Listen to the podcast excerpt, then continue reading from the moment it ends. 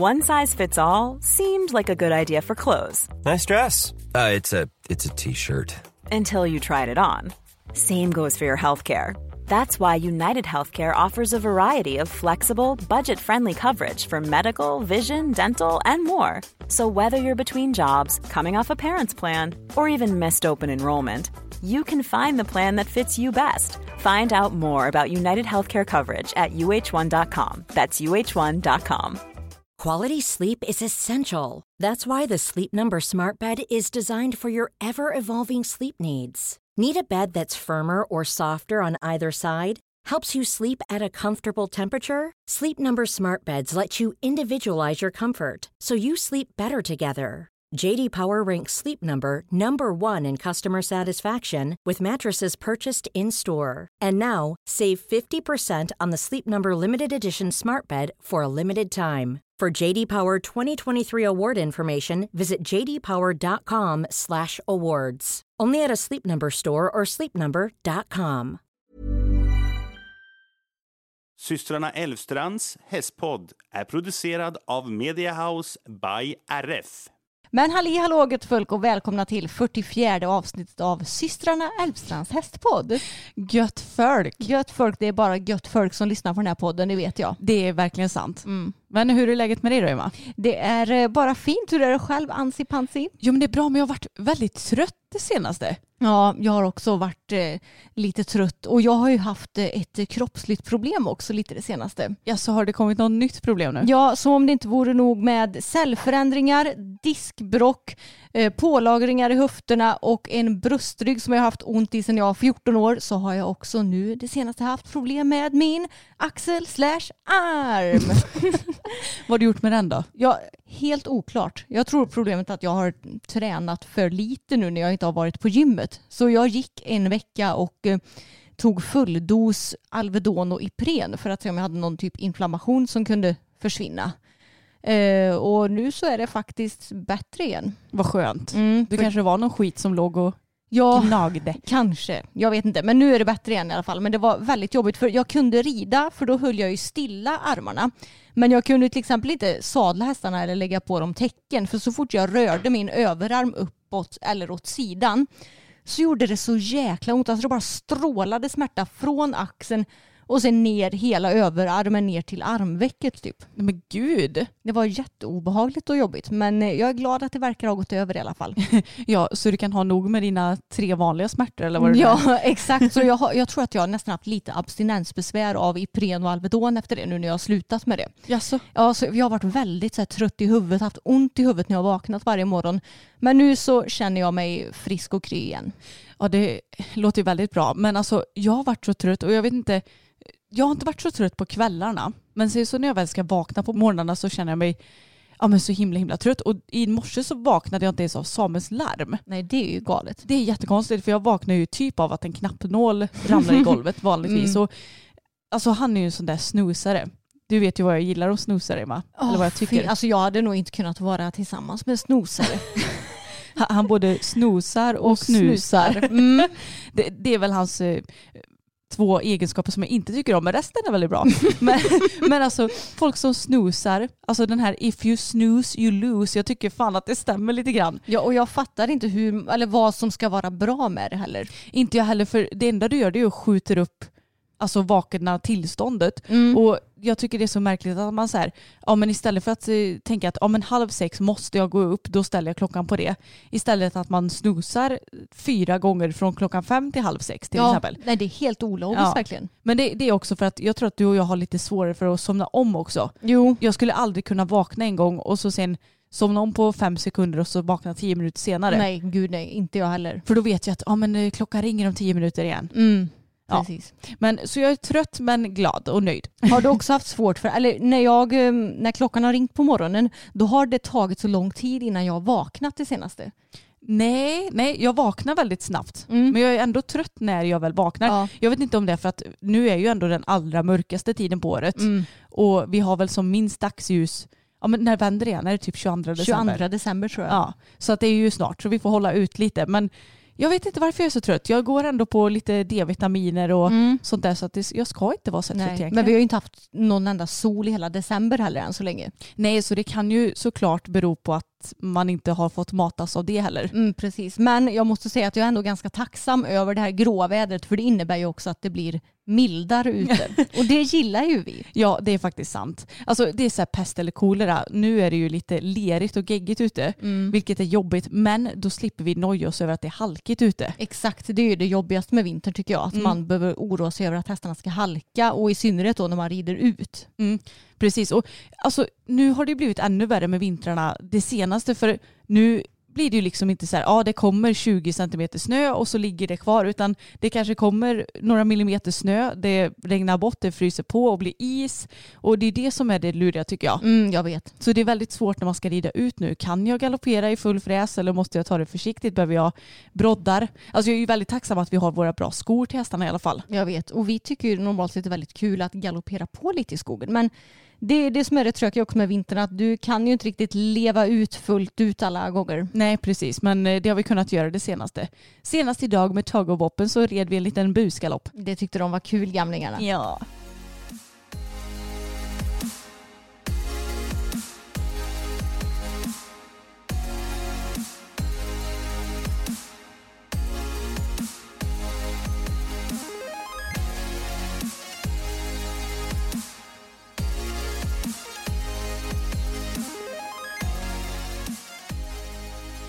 Men Anna, tidigare idag så har ju du mentalt tränat fokus också. Det har jag gjort och det blir nog sista, eller det blev sista mentalträningen inför hans vintervila som jag är så ledsen över ska ske.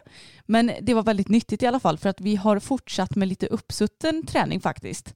Och idag så gick vi igenom lite sideways fast uppe på hästryggen.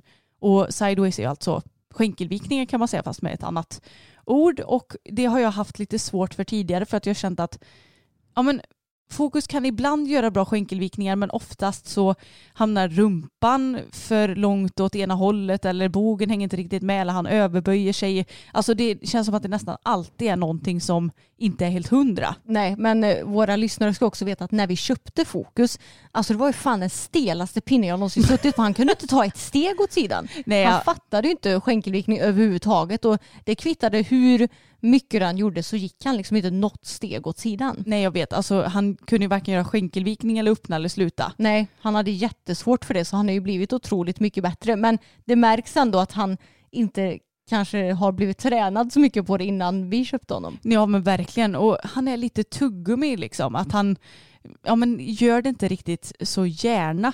Han gör det väl men kanske inte helhjärtat. Nej, precis. Och det är ju ändå intressant för han är ju egentligen en extremt rörlig häst. Ja, alltså han är ju överrörlig till och med. Mm. Så det är ju inte där problemet sitter direkt.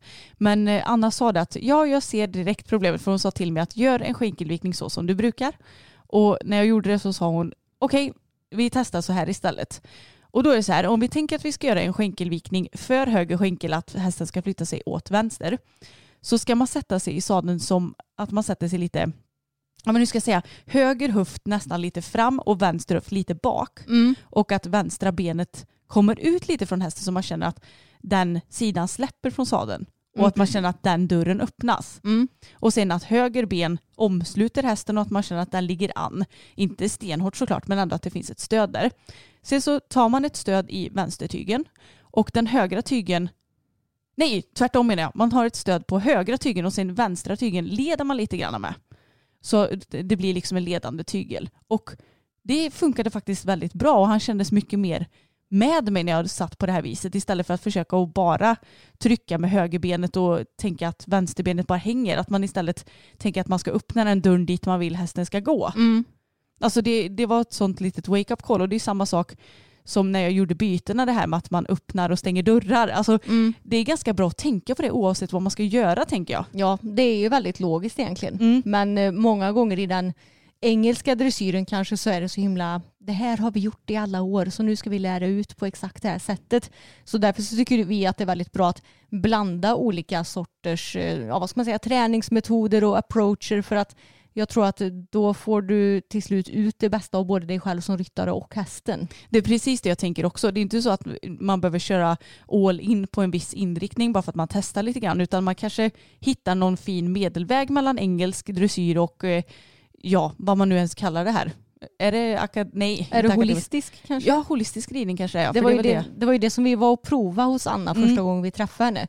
Och det är väl det som hon rider så jag kan tänka mig att det är det. Ja, men det kan det nog vara. Alltså, Mm. hon, säger ju aldrig, alltså, hon benämner ju aldrig saker som hon, vi tränar på. Precis. Men eh, man behöver ju inte gå all in på någonting bara för att man provar lite grann. Men jag tycker att det är ganska viktigt att vara öppensinnad, egentligen alltid såklart. Men det känns som att vi hästmänniskor, när vi väl har snöat in oss på någonting så stänger vi gärna eh, portarna lite och vill inte testa någonting annat eller någonting nytt. Nej precis. Men eh, det var väldigt, väldigt intressant och det som är svårt är ju att man ska lära sig lära om kroppen att bete sig på ett helt annat sätt när man tänker skänkelvikning. För nu har jag ju ändå ridit ganska länge och vet ju egentligen hur en skänkelviktning ska gå till så som jag gjorde det förut. Men nu ska jag helt plötsligt lära om kroppen att nu när jag tänker skänkelviktning så ska du göra så här istället. Mm. Och det är så jävla svårt rätt ut sagt. Ja men muskelminnet, herregud, det sitter ju kvar hur länge som helst känns det som. Det gör ju det. Men eh, det är också det som är väldigt nyttigt och utvecklande att faktiskt ändra på nervbanorna i hjärnan. Mm, jag kanske också borde prova det. Alltså grejen är att mina hästar som jag rider, alltså Boppen och Bella, de har jag skulle säga att de har väldigt lätt för skänkelvikningar och att flytta sig åt sidan. Boppen är ju så himla härlig. Om vi säger att vi ska flytta honom i en skänkelvikning och vi vänder upp vid A och sen ska ut i spåret. Alltså det räcker typ att vända upp honom och sen tänka att vi ska åt vänster så går ju han i en perfekt skänkelvikning för höger skänkel nästan. Men eh, jag kommer ju absolut sitta på hästar i framtiden som inte har lika lätt för skänkelvikning. Precis. Så det hade varit intressant att testa det även på typ Boppen och Bella och se hur de tar det också, även om de har hyfsat lätt för det. Ja, och jag tänker när du börjar träna för Anna igen, när Bella är helt igång och sådär, då tycker jag faktiskt att du ska ta och testa uppsuttet också för att hon ser ju verkligen vad du har för svagheter och hur du kan väga upp dem på ett helt annat sätt som kanske inte någon annan kan. Nej, precis. Ja, men det ska jag absolut göra. Mm. Så jag får bara hoppas att hon blir friskförklarad nu. Ja, det är ju bara om eh, några dagar när det här avsnittet släpps så ska jag in med henne. Mm. Eh, Det borde hon ju göra, så det ska bli kul att få rida igång henne igen så småningom. Ja men verkligen, det ser jag också fram emot även om inte jag ska rida så mycket kanske. Jag vet. Men Anna, du har ju planerat att eh, ta lite vintervila på fokus. Mm. Och det, det ser ju du inte fram emot. Jag gör ju inte det. Alltså grejen är att jag tycker verkligen att vintervila är högst nödvändigt för alla hästar oavsett ålder egentligen. Om de har ridit så ordentligt, om de har tränat hela året, om, om de inte har varit skadade och sådär, då tycker jag att de förtjänar vintervila. Eller sommarvila. Alltså man får ju välja hur man än vill lägga upp det.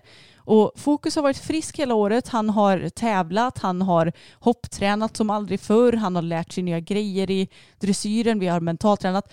Han förtjänar en paus. Ja, han har utvecklats helt sinnessjukt mycket det här året. Och som du sa, han har inte varit skadad så han har fått någon ofrivillig vila. Och vi har ju haft honom i snart tre år nu och peppar peppar så har ju han aldrig varit skadad. Så om, um, om man ser till det så behöver han ju definitivt en lite mer ordentlig vila nu. Ja, han har faktiskt haft en sårskada som jag fick sy. Ja, men jag vet inte om jag tycker att det räknas. Nej, nej okej det gör det kanske inte. Att sy ett litet sår, det var ju, du kunde ju fortsätta att träna på sådär som vanligt väl? Nej det kunde jag inte. Nej, men det var väl typ en vecka som han... Ja, så det räknas ju knappt. Nej. Nej, men ja, jag tycker verkligen att han förtjänar att vila och när jag var inne hos eh, Charlotta med honom så frågade hon har du tänkt att han ska vila någonting i vinter och då sa jag ja, jag har tänkt två veckor och då så sa hon jag tycker faktiskt han ska få tre. Och sen, sen så pratade jag ju om det att jag både i vanliga fall dressyr och hopptränar och mentaltränar honom. Mm. Och hon sa det, ja först tänkte jag att du skulle fortsätta med mentalträningen men vet du vad, jag tycker att han bara ska få vara häst. Han ska få gå i hagen och gotta sig och känner du för det någon dag så ta ut honom på en promenad men det är det enda han ska göra. Ja. Så han kommer få helvila och jag kommer klättra på väggarna. Ja, det kommer vara väldigt ovant och du har ju dessutom tänkt att Tage ska få två veckors vila också va? Ja, för han har ju inte heller varit skadad och han har också varit igång hela året och varit jätteduktig och så. Och även fast han är 20 år så tycker jag att det är vettigt att ja, men låt honom ta det lite lugnt i två veckor. Sen så får vi se om det blir liksom totalvila i två veckor eller om jag kanske bara alltså, håller igång jättelugnt. Men eh, jag tänker att han är ju också så pass fräsch. Alltså, jag tänker så här, om Boppen eh, inte hade varit skadad till exempel, då hade man ju kanske hållit igång honom lättare Mm. under en period för han tappar tappar ju ganska snabbt när han vilar. Ja precis, alltså, om man jämför Boppen med Tag och Fokus så är det ju helt olika hästar. Mm. Boppens kropp och Boppens skalle mår ju bäst av att egentligen alltid bli riden året om. Men sen kan man ju anpassa intensiteten i ridningen på honom. Precis. För han blir ju ganska så stel om han vilar och det sätter sig gärna i huvudet på honom också om han vilar. Och nu i höst har han dessutom varit lite knackig ett par gånger så att han har fått lite ofrivillig vila. Så jag tänker att eh, han ska få gå som vanligt nu hela vintern. Ja, men hade han inte varit skadad nu i år så hade vi kanske snarare låtit honom få lite så här joggvila i några veckor Exakt. istället för en hel vila. Mm. Men eh, Tage han kommer ju tillbaka väldigt lätt så att jag tänker att han får nog kanske eventuellt helvila också. Tage han vilar ju sig i Ja, form. men han gör ju det. Så jag tycker absolut att han ska få lite helvila också. Mm. Och så nästa år får du satsa på att hopptävla honom. Ja men jag får nog nästan göra det för det Jag var vet. så kul. Men jag tänker faktiskt att eftersom Fokus ska vila i en vecka längre än Tage så har jag tänkt att börja trappa ner hans träning. Ja det kommer vara den här veckan när avsnittet släpps. Mm. Eh, eller nej, jag kommer ha hunnit göra det innan det här avsnittet släpps också såklart. Mm. Och därför får Tage hänga med på sista hoppträ- hoppträningen. Mm. Så det blir roligt. Då avslutar vi året med en liten röding. Ja, det kommer han tycka är jätteroligt. Ja, men något som också är väldigt kul måste jag bara säga att eh, Fokus, han känns som att han verkligen är i sin livsform nu.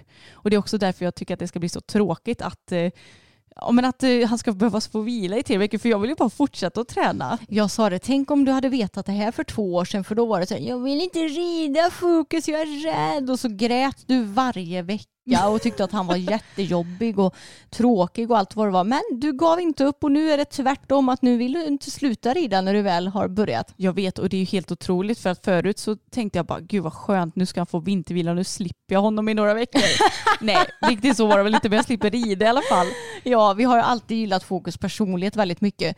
Men eh, han har ju varit väldigt, väldigt oberäknelig. Extremt och väldigt alltså, psykiskt påfrestande. Ja, och det är så kul också för eftersom fokus har varit som han har varit under alla år så har ju vi haft generellt väldigt låga förväntningar på honom.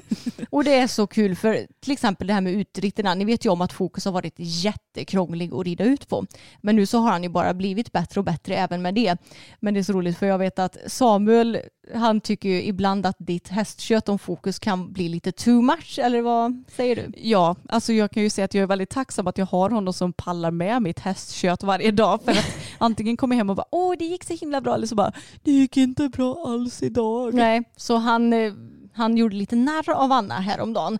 Och då sa han att ja men Anna hon är så rolig för hon bara vi red ut idag och Fokus var jätteduktig, han krånglade bara en gång.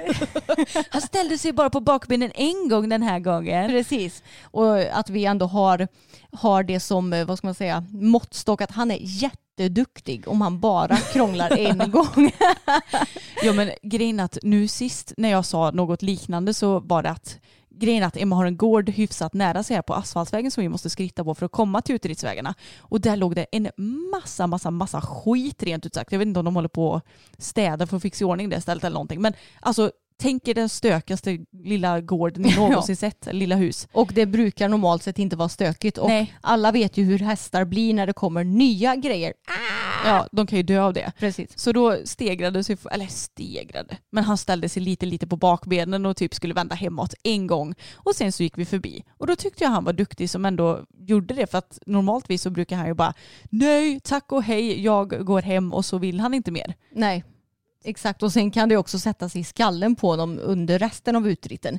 Men han har blivit så himla bra på att om det sker något inom stationstecken traumatiskt, att han kan eh, ta sig igenom det och sen släppa det. Ja, så var det inte alls förut så att det har hänt jätte- jättemycket med honom och nej, jag, jag kommer inte ens ihåg när han var sådär superoridbar senast. Nej, det var nog ett bra tag sedan. Och jag vet att du säger också att det är så skönt med fokus för backen, det är inte längre den första växeln han har. Nej, för det kan också vara lite sånt, det har vi varit med om förut, att ja, men, säg till exempel att jag ska stanna och prata med någon som vi träffar längs vägen, för vi känner ju ändå lite grannar och sånt som bor här omkring som man ska prata med, eller om man stannar för en bil eller vad som helst, så har han tidigare bara, när jag har lagt på skänken och kan du gå framåt, så har han sagt, jag backar. ja, Men så är det ju inte längre. nej precis. Och även om han har blivit rädd för någonting så kan det ju vara så att han blir helt bara eh, typ superapatisk men samtidigt också explosiv så att han får syn på någonting och så bara backa, backa, backa, backa, backa, kasta sig, backa, backa, backa. Nu har han ändå blivit så pass trygg att han kan bli rädd för någonting men att han då stannar och tittar på det Mm. och att du bara sitter där lugnt och väntar på honom och när du ber honom att gå framåt så går han faktiskt framåt istället för att kasta sig bakåt. Ja, och det känns så himla skönt att ja, men vi har faktiskt kommit en bra bit på vägen nu och det känns som att det här året har lossnat otroligt mycket för oss och jag kan inte vänta på att den här vintervilan är över så att vi kan börja och träna igen inför 2021. Han kommer då bli ganska förvånad över att han kommer få så lite uppmärksamhet. Ja, men han kommer få uppmärksamhet ändå. ja, jag vet. Han kommer bara inte få jobba. Nej. Men han är ju en så extremt social häst och han tycker ju verkligen det är kul att få komma in och göra grejer och sådär. Ja. Men eh, det är det bästa för hans kropp och hans skalle tror jag att få lite vila så både du och han får stå ut med det. ja, och jag tror att det är nyttigt också för att vi har ju faktiskt lärt oss att göra rena byten nu det senaste. Ja, det måste du prata om för det har han ju inte gjort tidigare. Alltså fun fact, när vi köpte honom, vi köpte ju honom bara efter att ha sett en film och på den filmen gjorde de ju lite galoppombyten. Ja, De var inte rena kan jag säga. nej. Det var bakbenen var efter frambenen. Ja, och när jag har försökt att göra lite byten för att man vill ju gärna börja med det i tid för att jag tror att det är någonting som ändå behöver, ja men det behöver ta lite tid för att verkligen etablera sig ordentligt både hos häst och ryttare. Så när jag bytte från vänster till höger så kunde han ändå göra det på hjälpen men det var efter med bakkärran. Och sen när jag gjorde från höger till vänster, ja men alltså då gjorde jag hjälpen och sen kunde det ta tre, fyra språng innan han bytte ens en gång. Och han har varit att han har stått emot och nästan blivit lite tjurig eller kanske inte, snarare inte riktigt förstått vad du menar. Nej, precis. Men så pratade jag ju om i förra avsnittet att jag ändrade om min sits. Att jag satte lite mer vikt på min svaga sida. Så att jag sitter lite snett i sadeln åt höger kan man nästan säga. Fast jag sitter inte snett men Du har flyttat din kropp lite åt höger. Precis. Och alltså det här har ju gjort underverk. Mm. För nu har vi gjort, ja men jag vet inte, i går när vi red var det väl, så gjorde vi fyra byten och då var tre rena. Japp. Väldigt bra odds. Och väldigt eh, fint ren också. Det var inte alls så att han blev för studsig och hoppade lite jämfota eller vad man ska säga. Det är klart att då är inte ett byte rent. Men en häst kan ju ändå byta samtidigt med fram och bakbenen fastän att bakbenen studsar lite. Precis. Och det var det verkligen inte utan det var bra byten som ändå var luftiga.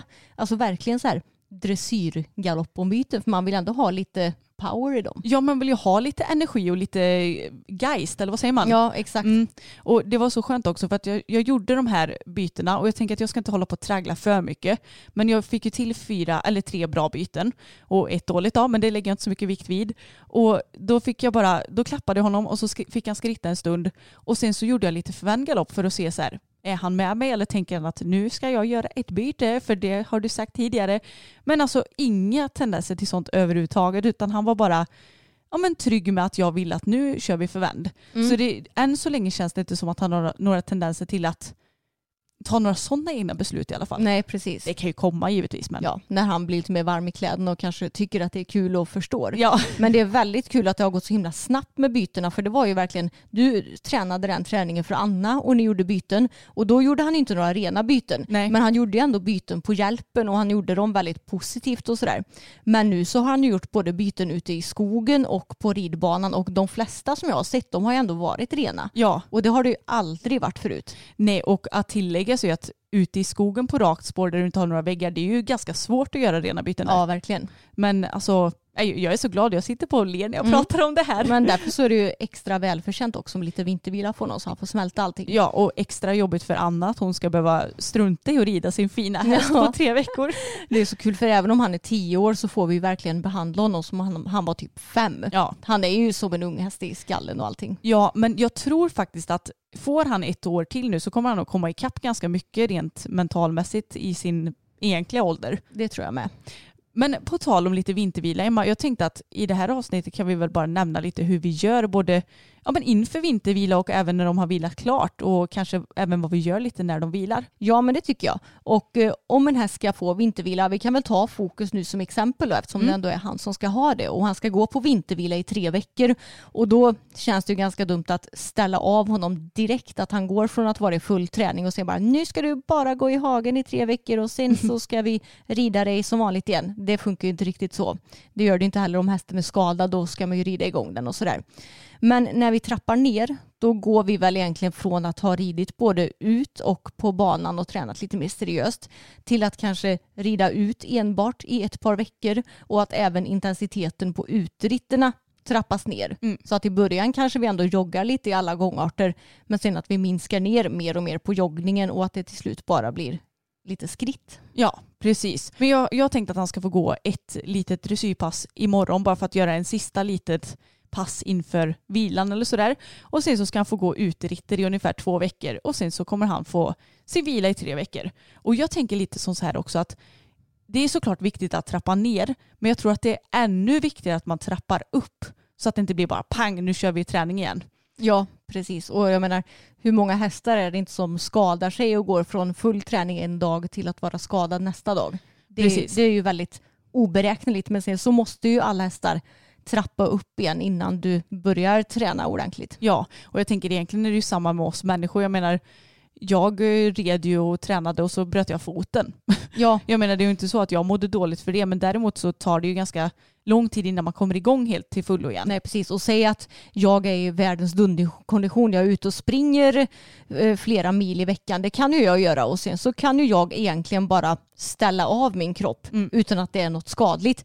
Men jag kan ju inte gå ut direkt och börja träna på samma sätt igen för då riskerar jag att skada mig utan då får jag ju bygga upp det igen. Ja, Så egentligen själva nedtrappningen, det är klart att det är ju trevligt för både en själv och hästen men den är ju inte lika viktig som igångsättningen skulle jag säga. nej, men, och jag tänker så här också att man brukar ju se att en regel är att det ska ta tre veckor att trappa ner, tre veckor att ha vila och tre veckor att bygga upp igen innan man är i full träning. brukar man ju ha som lite tumregel. Men jag tycker att alltså, ska jag trappa ner honom i tre veckor, sen trappa, eller vila i tre veckor, trappa upp i tre veckor, alltså då Ja, har ju fan halva 20 2021 gått känns det som. Så att det är inte Nej, riktigt rimligt. Jag tror det är lite överdrivet om jag ska vara ja, ärlig. det tror jag också. Ja men det är väl mest eh, som man säger till folk som inte har något sunt förnuft kanske. Ja men kanske. Mm. Och som sagt upptrappningen är ju desto viktigare. Och när jag ska sätta igång fokusen så har jag tänkt att vi börjar några dagar med att skritta ut bara i skogen så att vi ja, men, känner på lite ridning igen. Och ja, som ni kanske vet så gillar, eller nej det var ju en vlogg vi tog upp det. Att skritta bara på, i häst, eller på hästryggen Mm. tycker inte vi är något jättekul. Nej för vi får ont i kroppen då. Ja, vi får ont i, i rumpan och knän och hej och hå. Höfter. Ja, men det, det är mysigt ändå på något sätt.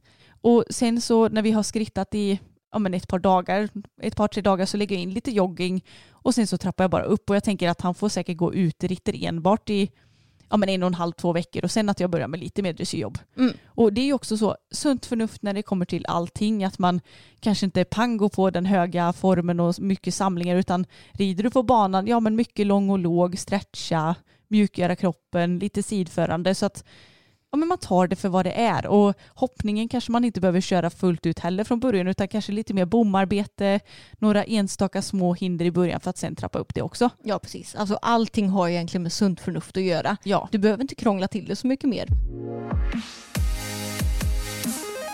Det här avsnittet är i samarbete med The Skin Agent och deras hemsida heter theskinagent.com och där så har ni nu 15% rabatt på alla deras produkter om ni använder koden Elfstrand15. Och det är så kul att The Skin Agent vill samarbeta med oss för vi har gjort ett samarbete med dem för ett par år sedan för att vi var så himla nöjda med deras produkter som vi testade då och nu har de lanserat en helt ny produkt som heter Horse and Hound Anti-Shape Stick. Ja, och vi har börjat använda den själva och jag tycker det är kul för den är väldigt innovativ och nytänkande. Och det är en produkt som egentligen ser ut som ett deostick kan man säga. Ja, Och den stryker man på där hästen riskerar att få skav och gärna jobbar in den lite i huden så att den kan verka där. ja precis. Jag tycker att det är enklast där hästen är klippt till exempel så brukar jag bara stryka på den. Men där hästarna har mycket päls så brukar jag först stryka på sticket som en vanlig deo och sen vill jag Hey, I'm Ryan Reynolds. Recently, I asked Mint Mobile's legal team if big wireless companies are allowed to raise prices due to inflation. They said yes. And then when I asked if raising prices technically violates those onerous two year contracts, they said, What the f are you talking about, you insane Hollywood ass? F- So to recap, we're cutting the price of Mint Unlimited from $30 a month to just $15 a month. Give it a try at mintmobile.com slash switch. $45 upfront for three months plus taxes and fees. Promo rate for new customers for limited time. Unlimited more than 40 gigabytes per month. Slows. Full terms at mintmobile.com. Ever catch yourself eating the same flavorless dinner three days in a row? Dreaming of something better? Well, HelloFresh is your guilt-free dream come true, baby. It's me, Gigi Palmer. Let's wake up those taste buds with hot, juicy pecan-crusted chicken or garlic butter shrimp scampi. Mm. Hello Fresh. Stop dreaming of all the delicious possibilities and dig in at hellofresh.com. Let's get this dinner party started.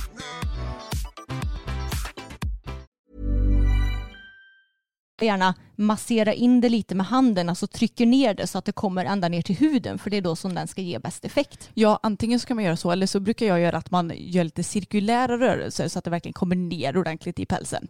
Så det är ett litet tips. Men det här med skav, Emma, det är ju något som hör den här årstiden lite till känns det som. Ja, det känns ju som att nästan alla hästar får någon sorts skav. Och eh, vi har ju varit med om både tygelskav, skänkelskav, skav där schabraket ligger bakom sadeln. Och jag skulle väl säga att de ställena är väl egentligen de ställena som de flesta hästar kan få skav på. Ja, och sen så har vi också bogskav. De kan ju få skav Mm. av täckena för de har ju mycket täcken nu oftast. Precis. Och sen kan de också få skav av sadeljorden och Mm. de kan väl egentligen få skav av träns och grejer också så att ja, hästar är skaviga djur. Det är de. Men kan vi inte bara ta och snacka lite om Tages skänkelskav som han har haft under alla år egentligen? Ja, det är lite roligt för vi har fått flera kommentarer som har undrat om vi sitter och gräver med sporrarna eftersom Tage har sådana skänkelskav. Men grejen är att han får ju skavet där själva vaden ligger an och inte Mm. där hälen ligger. Så jag skojade med och sa att ja, ska jag svara på den kommentaren att jag har en sporre som sitter på halva min vad och gnager eller?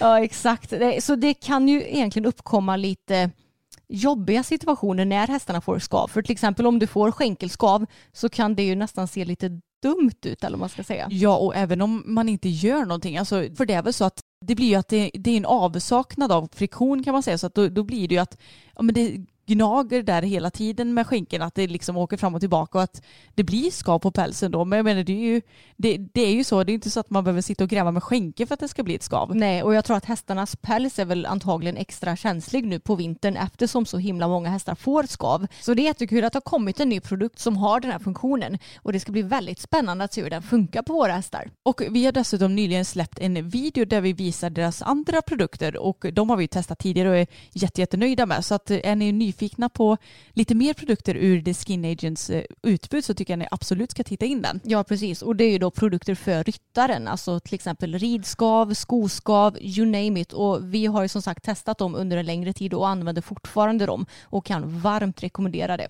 Och om ni är nyfikna på The Skin Agent och kanske vill testa Horse and Hound Anti-Chafe Stick eller något annat av deras anti-skavsticks så får ni jättegärna använda koden Älvstrand15 på deras hemsida och den har vi länkat i beskrivningen. Tack så mycket till The Skin Agent för att ni är med och sponsrar oss. Men vi pratade ju lite om Charlotta förut som är vår ekiterapeut. Och eh, jag tyckte det var så skönt för när vi var inne förra gången då kollade hon ju upp både Fokus och Bella. Och eh, både Fokus och Bella de har ju såklart sina skevheter. Det har ju alla hästar. Det finns ju ingen häst som är 100 procent eh, liksidig och det finns ju ingen människa som är 100% liksidig. Men det var så skönt att höra för Charlotta sa det att du gör inte Bella sned utan hennes snedheter beror bara på Eh, henne själv. Så du behöver inte oroa dig för det. Och jag tycker det är så skönt att höra för jag har ju varit väldigt medveten om mina skevheter ett bra tag och det är ju av den anledningen som jag tränar så mycket utöver ridningen också för att jag vill bli mer eh, liksidig så att det inte ska gå ut över hästarna och för att jag dessutom ska minska på smärtan i min kropp. Det har jag blivit väldigt mycket medveten om sedan jag började styrketräna. För innan dess har jag haft så jävla ont i min kropp och nu så är det så mycket bättre. Och i synnerhet efter att jag fick diskbråck, herregud, då kände jag mig så sned och det var så märkligt för jag har ju mitt diskbråck på vänster sida i ländryggen och då var jag starkare i de vänstra magmusklerna men svagare i de vänstra core-musklerna och liksom ländryggsmusklerna eller man ska säga. Blev du det efter diskbråcket? Ja, Okej. exakt. Och det var jag ett bra tag kan jag säga. Det var jättejobbigt för mig att göra vissa övningar på gymmet som jag normalt sett inte har några problem med. Och eftersom Bella har sin diskskada på samma sida så fick ju du dessutom rida igång henne efter sin skada eftersom jag blev skadad ja men nästan också då när hon skadade sig. Men det känns skönt att eh, min träning ändå har gett resultat och att eh, jag får bekräftat av vår ekiterapeut att inte jag gör min häst sned. Nej men jag vet, det är ganska skönt att veta så här. Ja men behöver jag ändra på någonting eller gör jag rätt och att det bara är så? För som du säger, herregud alla är vi väl skeva på något vis. Det kanske finns någon lycklig rackare där ute som är rak men jag menar det är ju så att man dras åt något håll och, och sådär. Jag vet ju att jag är lite anledning till att fokus blev lite sned i sin muskulatur däremot. För att han har lite svårt för att komma igenom i högersidan och då har jag lyckats vara lite stark i högerhanden. Alltså inte stark som i att jag sitter och drar givetvis men att jag är lite mer dominant i min högerhand jämfört med vänsterhanden. Och jag är tvärtom. Mm. Så då är det klart att då kan man ju locka hästen till att bli lite sned. Och då så fort man blir medveten om problemet då får man ju försöka att ändra på det också. Mm. Men någonting annat som vi pratade om med Charlotta också det är ju det här med mobil i stallet och mobil på hästryggen och även hörlurar. Och hon sa det att det känns idag som att det är så himla många som ja, men, har på musik eller kanske lyssnar på poddar samtidigt som man rider till exempel. Folk som sitter med hörlurar i. Och det är ju någonting som inte du och jag gör Anna. Nej och vi har egentligen aldrig gjort heller. För jag, jag känner lite så här, alltså en häst är ju en individ, även den med känslor och allt vad det innebär. Och jag känner lite att ska jag stänga in mig i min egen värld här med att lyssna på podd eller vad den må vara, jag tycker det känns lite respektlöst. Jag skulle ju aldrig sätta mig och Alltså inte ens när du och jag åker i samma bil Emma så skulle jag sätta mig med hörlurar på och liksom lyssna på en podd själv utan då lyssnar vi på någonting tillsammans mm. om det nu ska vara så. För att det känns mer inbjudet, man kan diskutera det som pratas om eller vad det än må vara. Och jag tycker det är likadant med en häst, även om den kanske inte kan diskutera poddavsnittet med mig så tycker inte jag att man gör så bara. Nej och säg att vi rider ett dressyrpass på banan ifall jag lyssnar på podd eller musik då och har det i mina hörlurar då kan ju inte jag höra hur hästen låter. Jag kan inte höra hur den rör sig om någonting är liksom annorlunda. Du stänger ju liksom av ett sinne egentligen och det är ett sinne som du behöver för att kunna lära känna hästen på ett optimalt sätt. Och som du säger, det känns mer respektlöst att verkligen lyssna på hästen med alla möjliga sinnen som går att lyssna på. Jag tycker det och sen så tänker jag rent säkerhetsmässigt också eftersom vi ändå sitter på flyktdjur och vem vet om de blir rädda för någonting som kanske prasslar till mm. och hör jag det själv, uppfattar jag det ljudet på en gång, mm. då kan jag ju ändå reagera och liksom eh, hålla i mig eller vad man ska säga ja. innan den sticker iväg. Men har jag musik i så kanske jag inte hör det där prasslet och rätt vad det är så sticker min häst iväg och Nej, bara jaha, vad blev du rädd för? Ja, det är också en säkerhetsgrej och speciellt kanske om du rider tillsammans med andra människor också. Det känns som att det finns ju så många på typ framridningar som också har i hörlurar när de rider eller som sitter och glor ner i, med näsan i mobilen. Ja, hur länge som helst. Och det är inte så här, ja men jag ska kolla vad klockan är. För det finns ju ändå vissa som åker själv på tävling som mm. kanske behöver kolla vad klockan är. Men de sitter ju och scrollar Instagram och sådär, märker man. Och lägger inte någon uppmärksamhet till sin häst utan gör det till mobilen. Ja. Och det, jag tycker att det är respektlöst mot både medtävlanden som måste se upp för det här ekipaget och för hästen såklart. För hästen ställer ju upp för dig. Då borde du verkligen ge den all uppmärksamhet den behöver. Ja, och jag kan tycka lite så här också att det är inte så många timmar per dag som vi spenderar med våra hästar om man nu jämför med hur många timmar dygnet har. Ska inte vi ge all vår uppmärksamhet till den hästen då? Mm. Och sen är det klart så här, jag, jag är, man vill ju dokumentera också, givetvis, det gör ju vi med. Men därför försöker vi nog att allra mest ta upp mobilen och ta ett foto. Mm. För att då, då så här, ja men då har jag tagit den här bilden och nu finns det lager, då kan jag lägga upp den när jag kommer tillbaka till stallet. Men det blir, Oh, jag är så frustrerad. Man, man är ju så beroende av den här satans telefonen. Så att man har det gärna i handen hela tiden. Mm, ja det är läskigt. Mm. Men eh, på tal om det här med att rida med hörlurar tillsammans med andra. Då hör du inte ifall det är någon som försöker kommunicera med dig. Nej. Jag till exempel när jag rider Bella på tävling. Jag har ju en häst som sparkas så jag brukar försöka kommunicera så bra jag kan med de andra som är på framridningen eller framhoppningen. Så jag kan säga till exempel kommer på utsidan så att folk vet om att jag kommer där och kan flytta på sig ifall det är någon som råkar vara i vägen. Men om du sitter där med hörlurar då, då hör ju du inte mig. Och det är detsamma även om du har din tränare kanske folk brukar ha då mm. i sina hörlurar. Även om du bara har i en hörlur, då stänger du ju ändå av dig mot eh, den andra världen. Du kommer inte höra vad jag ropar då, utan då har du ju bara din tränares röst i huvudet.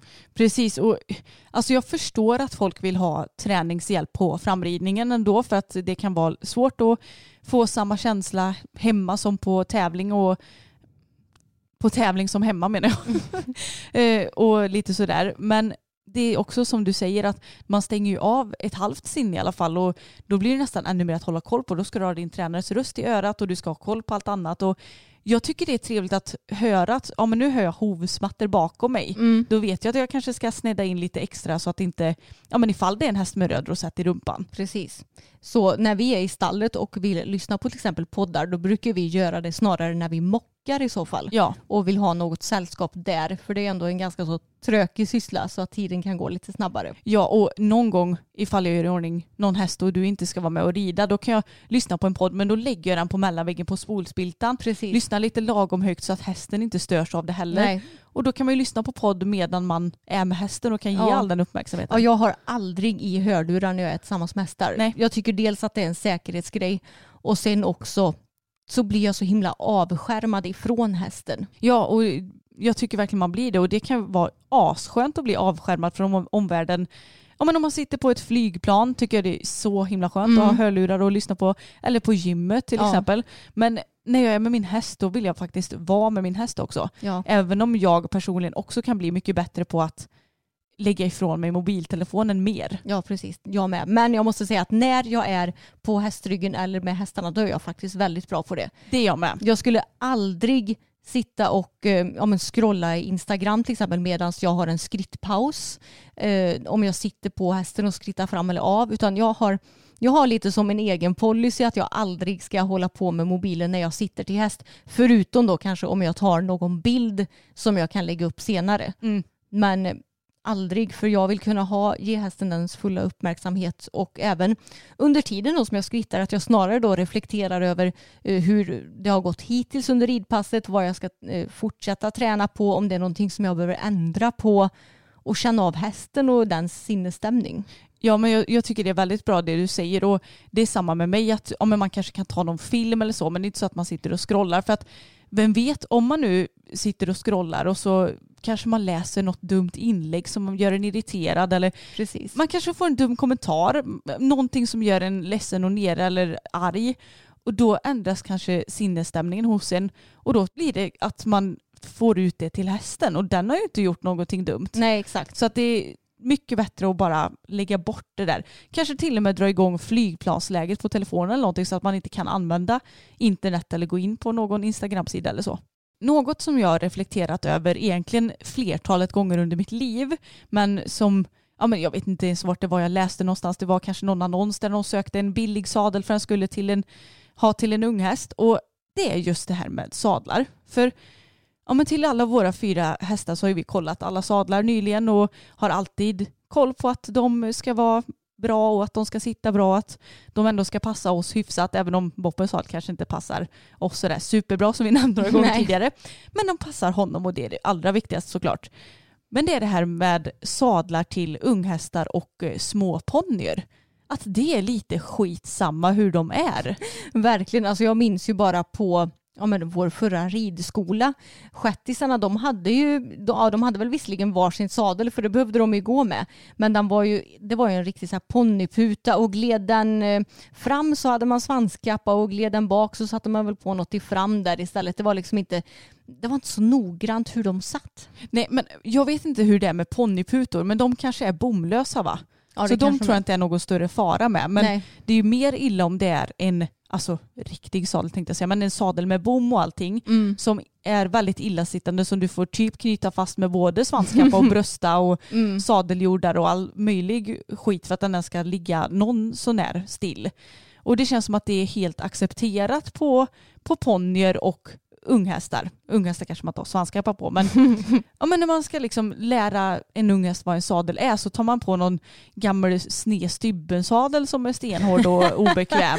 Ja, verkligen så är det nog. Ja, och jag kan bli lite konfundersam över, självklart så kan du inte gå och köpa en häst till din tvååring som du ska ha sen. Alltså, Köp en sadel till din tvååring.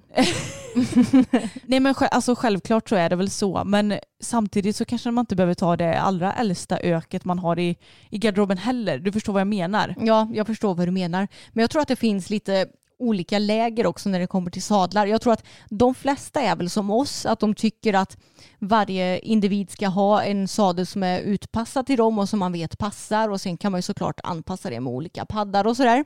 Medan andra tänker att men en häst har ju bara på sig en sadel max en timme om dagen några dagar i veckan. Så vad spelar det för roll vilken sadel de har? Ja. Tycker inte du också att det känns två, Jo. det finns två läger? Jo, jag håller faktiskt med om det. Och det, det enda jag undrar är hur har kulturen blivit sån att ponnyer skitsamma, storhästar, ja men där är det mycket mer noggrannare. Mm. Ja, jag vet. Och det är ju små ponnyer också. Ja, max Ja, B-ponnyer precis. typ. Sen C-ponny och uppåt, då är det mycket noggrannare med att sadlarna ska vara väl utprovade. För det är inte så att A-ponnyer och B-ponnyer är automatiskt tåligare än större Nej. hästar menar jag. De är ju inte det. Och för det var nämligen så att jag såg någon annons tror jag det var, för jag är ju medlem i diverse så här, Facebook Market, bla bla bla. Mm. Och då stod det nog sadel sökes till B-ponny.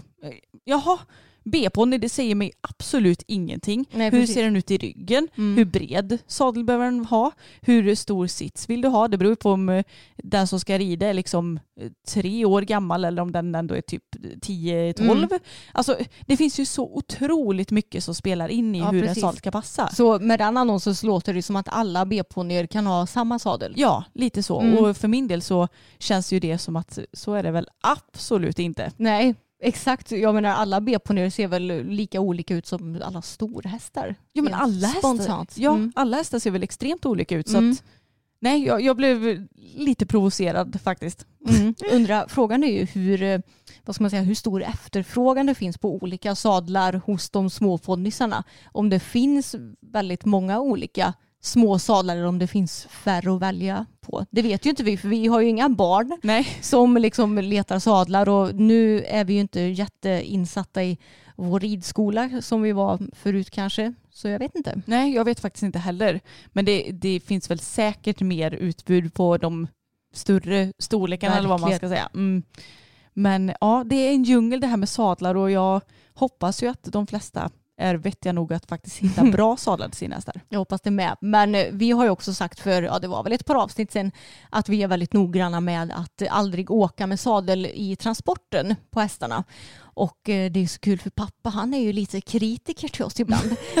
så då var det när vi skulle hoppträna för eh, ett par veckor sedan.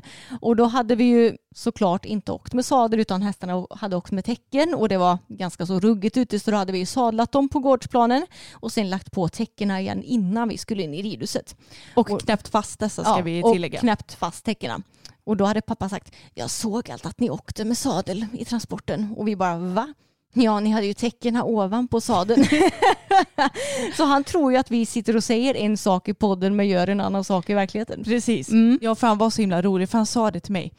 Ja, eh, jag såg alltid att ni åkte med, med sadel. Och jag bara, vad menar du nu eller? Ja, på senaste hoppträningen. Jag, jag, jag var fortfarande helt frågande. Bara, men vad menar du? Ja, men ni hade ju täcket över sadeln. Jag bara, men snälla pappa, man kan ju liksom ta av och ta på saker. Det är inte så Mm. att de automatiskt måste vara på för att de är på. Nej, precis. Ja, han är ju rolig pappa. Verkligen. Jag såg häromdagen ett inlägg på Hipsons Facebook-sida där de hade gjort en artikel om att Missing People har tagit hjälp av ryttare i deras sökinsatser. Och då var det något inslag från SVT vet jag. Och jag tror inte att det har varit så vanligt tidigare att ta hjälp av ryttare. Men det känns som att kanske Missing People och eh, ja, jag vet inte om det finns andra sökinsatser har förstått att det är bättre. Men alltså det måste vara otroligt smart för att du kommer ju upp lite från markytan. En häst kan ju gå typ var som helst. Japp. Ja, det är klart att den kan ju lämna märken men där det är tillåtet. Och man kommer ju fram mycket snabbare också om man kan trava och galoppera och så. Ja precis, nu tror jag inte att man travar och galopperar kanske när man letar efter Varför olika inte det? Oj, där var det någon som swishade förbi. Nej såklart inte men jag menar eh, om det är någon om man har kollat av ett område och ska vidare liksom, då kan Jo. man ju ändå springa därifrån. Ja exakt, det är egentligen mycket mer logiskt att leta med häst som du säger. Och eh, jag såg också att det finns en Facebookgrupp som heter Ryttarkedjan där du kan bli medlem ifall du är intresserad av att delta i sådana här sökinsatser tillsammans med din häst. Och det är ju ifall både du och din häst är i god kondition då såklart. Men ett litet tips kanske för er som eh, är intresserade av att hjälpa till. Och jag menar det är ju verkligen en hur bra idé som helst för det är ju verkligen så mycket smidigare att rida och leta efter något än att stå på marken och leta. Ja, och jag menar det sätter ju ändå press på att du själv ska ha ännu bättre kondition. För det är klart att du behöver god kondition för att kunna rida. Men där är ju ändå hästen som springer och ska gå långt och de är ju strövare och vana att gå mycket Precis. dessutom. En häst orkar ju gå många fler kilometer än en människa i Ja. svår terräng. Vi människor är ju verkligen inte gjorda för att röra oss framåt i svår terräng om man säger så. Nej, vi, vi gillar steppen där det är platt. Ja, exakt. Medan hästar är lite bättre på att ta sig fram överallt. Nej, men jag, jag tyckte det var väldigt smart får jag säga. Och också väldigt bra om du ändå behöver motionera hästen tänkte jag säga, men samtidigt vill göra en god gärning. Ja, alltså vilket initiativ. Mm, väldigt bra initiativ. Så gå in och kika på Ryttarkedjan på Facebook tycker jag, ifall ni är sugna på att delta. Och något annat som jag också såg på Facebook, alltså grejen med Facebook, det är ju att jag har Facebook, jag lägger nästan aldrig upp något på Facebook, men ibland kan jag tycka det är kul att scrolla runt lite i olika grupper. Mm. Både för att kanske hitta lite material till podden, men också för att jag tycker det är kul att se vad olika hästmänniskor diskuterar. Och då var det en kvinna som eh, funderade på att eh, skaffa egen häst tror jag det var. Men hon skrev att hur, eller finns det några folk här som jobbar heltid och samtidigt har egen häst? Jag själv jobbar heltid och det känns som att jag inte har någon tid när jag kommer hem förutom att städa och laga mat Mm. och att det inte finns någon tid över. Och då var det ju såklart jätte, jättemånga som kommenterade. Det var folk som kommenterade att jag har tre hästar, jag har fyra hästar, jag har två hästar. Sen så är det klart att det kanske inte bara var vuxna hästar då. Men eh, det var ju väldigt många som jobbade heltid och hade hästar och som berättade om sina scheman. Och jag blir väldigt imponerad över de som jobbar heltid och som är verkligen fast på en arbetsplats mellan till exempel sju och fyra och sen måste ta hand om både häst och familj kanske och hushåll under den resterande tiden på dygnet. Ja, alltså jag har ju också jobbat heltid, fasta tider och eh, haft hästar i alla år fram tills att vi blev egenföretagare. Och nu, vi har ju det extremt lyxigt som kan lägga upp våra dagar precis som vi vill. Det har vi. Om vi slår det liksom, om man tittar på våra arbetstider så jobbar vi ju garanterat heltid med tanke på att vi typ aldrig har semester och vi jobbar ju också ganska ofta på helger och sådär. Men det är väldigt skönt att kunna planera sin tid och till exempel nu på vintern, vi kan rida ut när det är ljust ute. Alltså hur många är det som kan det? Inte många. Nej, och det är ju ett privilegium verkligen. Och vi kan dessutom boka in träningar med tränare på dagtid när det är Mm. mycket lugnare för denne och det kan jag tänka mig att det är ganska skönt för dem också för att ofta söker ju personer tidigt på kvällar för det är då folk oftast är lediga för att majoriteten jobbar väl ändå dagtid tänker jag. Ja, Men jag vet att det är ju supermånga som när man jobbar heltid och på, ja men säg 7 till 4, Mm. att man antingen går upp snortidigt och hinner med någon häst innan jobbet eller ja, släppa ut och hej och hå och borsta, nej inte borsta, ge mat och mocka och allt Mm. sånt där. Ja, och sen så ska man jobba och sen så kan man tillbaka till stallet för att rida och greja med resten och ta in och allt vad det är och sen så är man klar typ vid tio på kvällen och då ska man äta middag. Alltså Ja. det är ju många som har det så. Ja, alltså jag tror att det är så många hästmänniskor som jobbar heltid som inte har något, någon annan tid efter jobbet och innan jobbet än att ta hand om hästarna och rida hästarna. Mm. Och eh, alltså det är ju andra människor måste ju tycka att vi är helt galna, vi som håller på med hästar och eh, som har det så här. Är vi inte lite det då? Jo, vi är väl det. Men så får man ju också väldigt mycket energi av hästarna.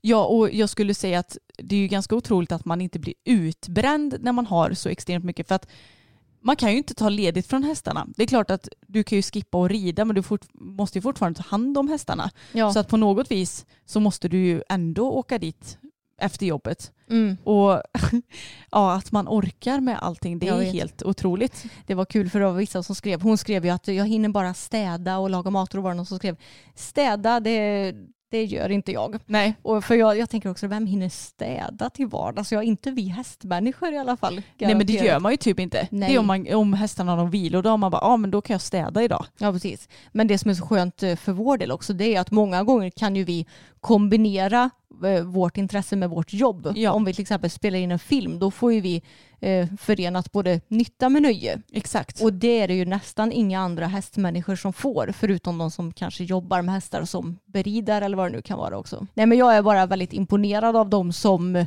får ihop hela livspusslet med häst. För du och jag, vi är ju väldigt privilegierade, även om det är vi själva som har gjort så att vi kan vara så här privilegierade och det är klart att vi jobbar mycket. Vi kan ju aldrig vara helt lediga till exempel, vilket en normal inom stationstecken person kan vara som jobbar kanske 7 till 4 på ett fast jobb och som inte är egenföretagare på det sättet vi är. Så det finns ju för och nackdelar med allting. Men jag tycker att våra fördelar de väger över nackdelarna helt klart. Ja men extremt mycket och bara det här att kunna bestämma helt själv och att ha en vardag som vi älskar. Nu säger inte jag att de inte har vardagar som de älskar för det har de väl säkert annars så skulle de väl inte orka. Men jag känner bara att jag, jag är så tacksam för hur vi har det så att jag skulle nog inte vilja byta bort det mot något annat. Nej, även om vi får eh, alltid, som nu när det snart är jul, då vill vi ju gärna vara lite mer lediga. Och då får ju vi jobba i kapp nu i förväg med att kanske spela in lite extra videos så inte vi behöver sitta på julveckan och spela in två videos i veckan som vi normalt sett brukar göra. Ja, vi, vi kommer ju vara li, lite lediga från arbetet så vi kan träffa så otroligt många människor i och med att eh, det är rådande pandemi. Precis. Nej, men det är ju kul att kunna ja, men bara ta det lite lugnt någon gång också. Ja, jag håller med. Det ser jag faktiskt fram emot att göra. Det gör jag också. Men bara på tal om det här med eh, heltidsjobb och hästar. Jag tycker att det hade varit kul att veta hur våra lyssnare har det. Om ni kanske pluggar och har häst eller om ni arbetar och har häst och hur många hästar ni har och hur ni lägger upp era dagar. Jag tycker att det hade varit jätteintressant att veta. Mm. Så kan inte ni kommentera det under vår senaste Instagram-bild som vi lägger upp? Det tycker jag. Men Anna, tror du inte också att egentligen de flesta som har häst på hobbynivå, de kanske inte rider lika många dagar i veckan som vi gör? För vi brukar ändå rida sex dagar i veckan. Nej men det är klart att man kanske anpassar det lite mer och det är ju helt okej att låta Ja. hästarna vila mer, självklart. Men eh, antagligen så är det så och att man kanske gärna longerar något pass som inte tar lika lång tid som att rida, ett, eh, ja, men rida ut eller rida på banan. Precis. Så att För- man anpassar lite livet efter det också. Ja, vi har ju tid till att rida våra hästar sex dagar i veckan.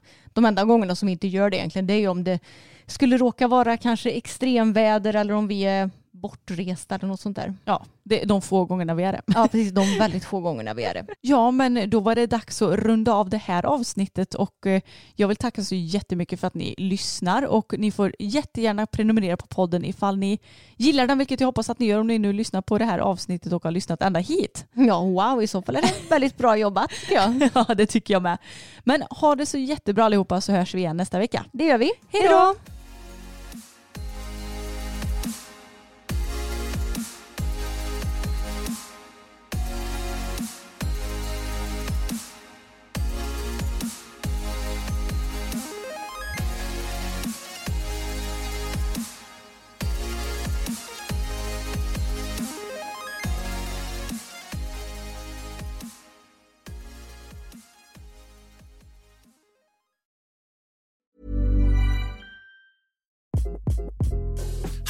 This is Craig Robinson from Ways to Win, and support for this podcast comes from Invesco QQQ, the official ETF of the NCAA. The future isn't scary. Not realizing its potential, however, could be. Just like on the recruiting trail, I've seen potential come in many forms as a coach. Learn more at Invesco.com slash QQQ. Let's rethink possibility. Invesco Distributors, Inc. Okay, I have two new obsessions that I need to share with you. Impress No Glue Press On Manis and Impress Press On Falsies Lashes. Trust me, these are getting ready game changers. Both require no glue, so there is no damage to your natural nails and lashes, no mess, and no annoying dry times. Just one step and you're done. Boom. Instant glam. Visit impressbeauty.com slash presson and use code PRESSON25 at checkout for 25% off Impress Manicure and Press On Falsies.